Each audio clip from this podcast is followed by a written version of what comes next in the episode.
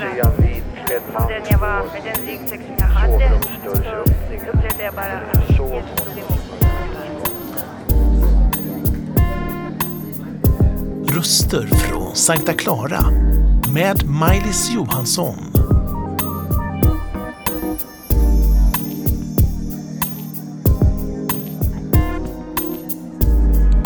Välkommen till Sankta Clara kyrka där det är ljuvlig konsertmusik i bakgrunden. Idag ska jag intervjua Anna och eh, vad är det du heter i efternamn? Lundström. Det som gör att jag ska intervjua dig det är att du är en ung tjej. Du har nyss gått ut gymnasiet. Din bakgrund vill jag höra, mamma, pappa, barn ungefär. Berätta lite grann om den och när du fann Jesus och sådär. Jo, men jag är uppvuxen i en kristen familj här i Stockholm eh, och jag har alltid gått i kyrkan och trott på Gud så länge jag kan minnas. Eh, sen så har det hänt olika saker i mitt liv som har gjort att jag har fått en starkare tro och Jesus har visat att han verkligen är på riktigt. Eh, så det började väl när jag var ungefär tio så fick jag en dröm eh, på natten när jag, där jag och Jesus satt i en vacker trädgård i ett lusthus. Och Jesus pratade med mig. Eh, och sen så gick vi ut utanför lusthuset och där fanns det en eh, stor damm. Och Jesus skulle lära mig att gå på vattnet. Och då sa han till mig, allting tar sin tid. Och den drömmen blev jättestark för mig och det blev så tydligt för mig att Jesus är på riktigt och att han bryr sig om mig. Och det, det Jesus sa till mig då också, allting tar sin tid, har betytt mycket för mig genom åren också. För jag vill gärna att saker ska gå så fort och jag vill att Gud ska svara på direkten och så. Men då försöker jag komma ihåg det här som Jesus sa, att ja, allting tar sin tid. När det gäller din bakgrund i skolan. Du kommer från en tuff värld, för skolan är ju inte världens bästa skola att tro på Gud precis idag. Men vi har många olika religioner. När du gick i skolan, talade du om för dina kamrater att du var kristen och hur bemöttes du då?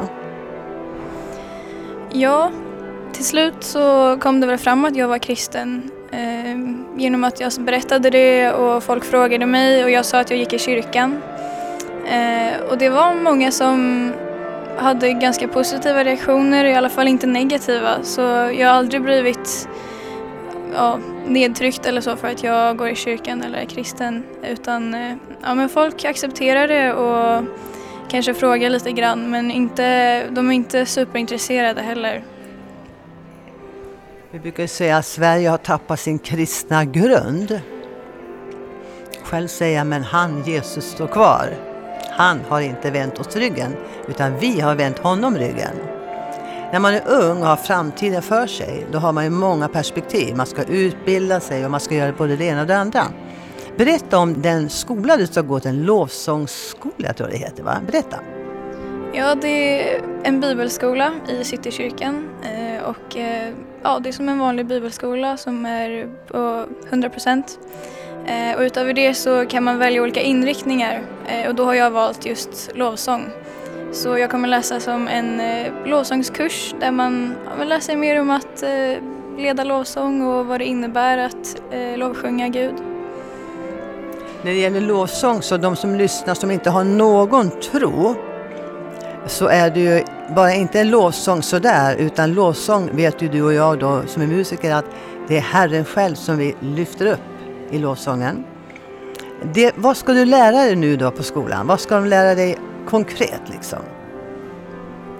Ja, jag är inte helt säker men eh, jag tror absolut att jag kommer få verktyg för att fokusera mer på Gud och på vad Gud säger till mig när jag lovsjunger.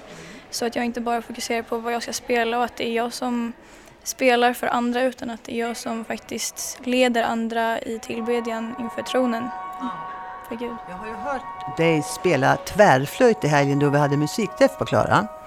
Är det ditt huvudinstrument? Spelar du fler instrument? Och vad är det som är så roligt med att spela? Jag spelar framförallt piano, som jag har spelat klassiskt piano i tio år. Så spelar jag lite gitarr också eh, och så tvärflöjt är egentligen mitt tredje instrument kan man väl säga. Men sången är mitt huvudinstrument. Kan du sjunga en sång sådär rakt upp och ner, en kort sång? till exempel Jesus för världen givit sitt liv, så gör det nu i en vers.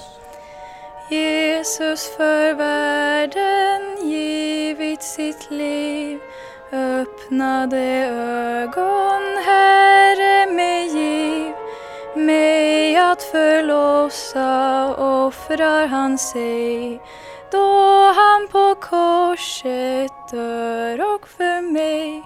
Tack. Den där sången är den absolut bästa sång som jag vet när det gäller salmer. Och jag sjöng den mycket som barn och spelade den. Varför är den så bra? Därför att vi sjunger fokus på Jesus. Du vet att Jesus, när man talar om honom, så är det en dårskap.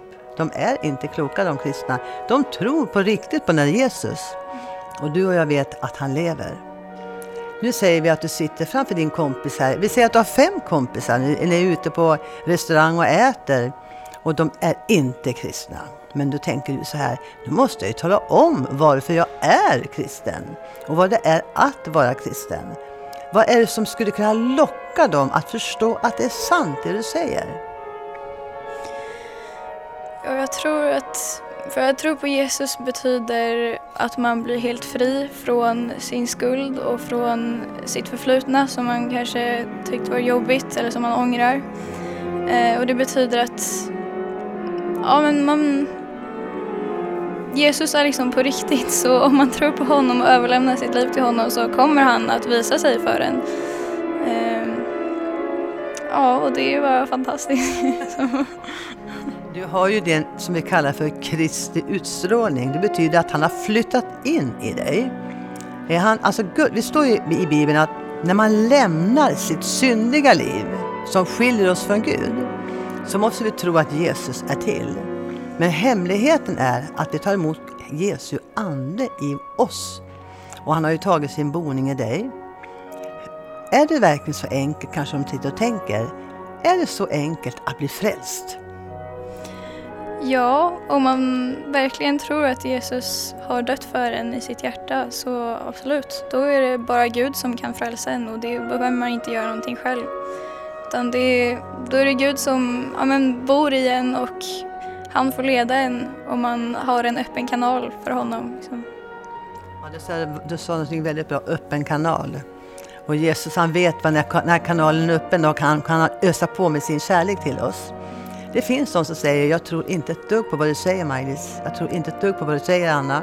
Och jag kommer aldrig någonsin tro på Jesus. Eh, det finns de som säger det av miljoner människor. Men de vet inte om att det finns miljarder kristna på denna jord. Som varje dag ber för de som inte tror. Och det står den som beder han får. Ja, men jag tror att Gud har lagt Sverige på mitt hjärta också. Att Ja, men att det faktiskt ska bli en förändring och att Jesus ska få komma tillbaka in i människors liv. Och du tillhör ju ung, ung generation så att du ska ju bära fram Jesus i din generation. Och det är ni som är jätteviktiga. Vi som har bett i många år, vi ber upp och fram er. Men det är ni som måste fortsätta och kämpa trons goda kamp. Eh, vad gör du annars när du inte går i skolan, när du inte... Ja, vad gör du som är... Går du på Friskis och Svettis? Nej, men jag går på Sats faktiskt. Vad gör man där då? Ja, jag kör lite styrketräning och går på lite pass. Och jag älskar att träna kondition så jag springer mycket och jag ska åka Vasaloppet nu i mars. Brukar du pumpa muskler också som en annan gör fast jag är lite mognare än vad du är?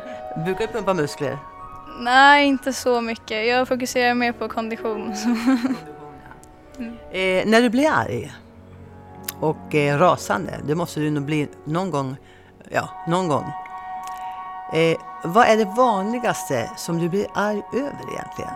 Du är en ung människa och borde ju reagera på massor i det här samhället. Vad blir du mest arg på? Ja, just nu så är jag mest arg över att eh, politiska landskapet i Sverige ser ut som en sandlåda tycker jag. Eh, att politikerna bara kastar sand på varandra och beskyller varandra för olika saker istället för att försöka ja, men, verkligen fokusera på problem och hjälpas åt för att kunna lösa dem. Vad gör dig glad, förutom att du är kristen? Att umgås med vänner och ha trevligt och fika och vara ute i naturen. Eh, jag älskar att vandra i bergen så det, det gör mig glad. Du är en riktigt sund tjej verkligen. Du, din mamma är läkare. Är din pappa läkare också? Ja. Och eh, att vara läkarbarn, jag har ju jobbat själv med läkare hela mitt liv. Eh, präglar det en på något speciellt sätt att mamman har en bra titel som man säger i samhället och ett bra yrke? Blir det så när man växer upp i en sån familj, ja, jag ska också bli läkare eller säger man tvärtom, jag är inte läkare för jag kommer inte sitta sju år och läsa. Vad har du för mål med din eh, att bli när du blir stor, som man säger? Ja, men jag vill faktiskt också bli läkare och det har jag velat sedan jag var kanske 13 år. Men eh, just nu så känner jag mig lite osäker för jag, dels så känner jag att jag vill inte jag vill inte jobba för att få en titel eller för att få mycket pengar eller få ja, men, vara ekonomiskt stabil så att säga utan jag vill ja, men, vara beroende av Gud. Eh, så då får vi se, jag kanske ska bli läkare och hjälpa folk genom det men det är inte mitt mål att få en titel eller så. Eh, och när det gäller om du skulle bli läkare.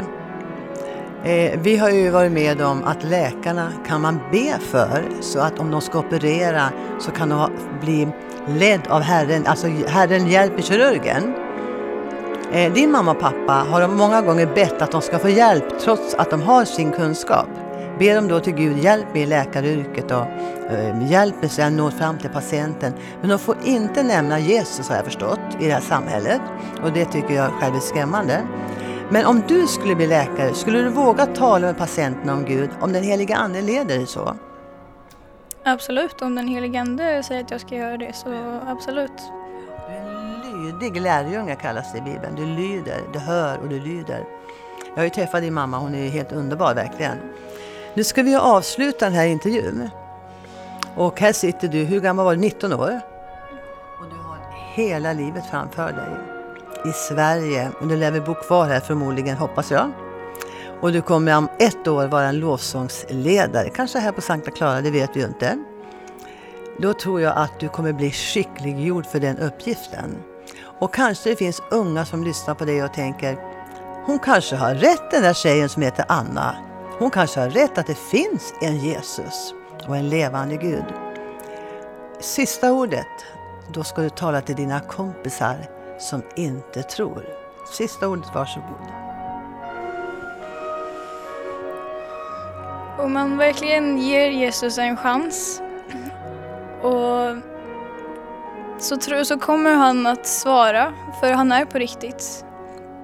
Och så om man, har, om man känner att man är i nöd eller att man har ont någonstans, eller så pröva att be till Gud. För han kommer att svara dig på ett eller annat sätt. Och det är inte alltid så att det vi tror att vi vill att Gud ska göra, det är inte alltid så som Gud svarar. Men på ett eller annat sätt så kommer han att svara. Och det blir ett vittnesbörd för en. Väldigt fint. Kan du Gud som haver, det kan jag tänka mig att du kan. Då ber du den som slutton på det här programmet. Gud som haver barnen kär, se till mig som liten är. Vart jag mig i världen vänder står min lycka i Guds händer. Lyckan kommer, lyckan går, du förbliver Fader vår. Amen. Tack Anna för att jag fått intervjua dig. Det var helt underbart. Tack.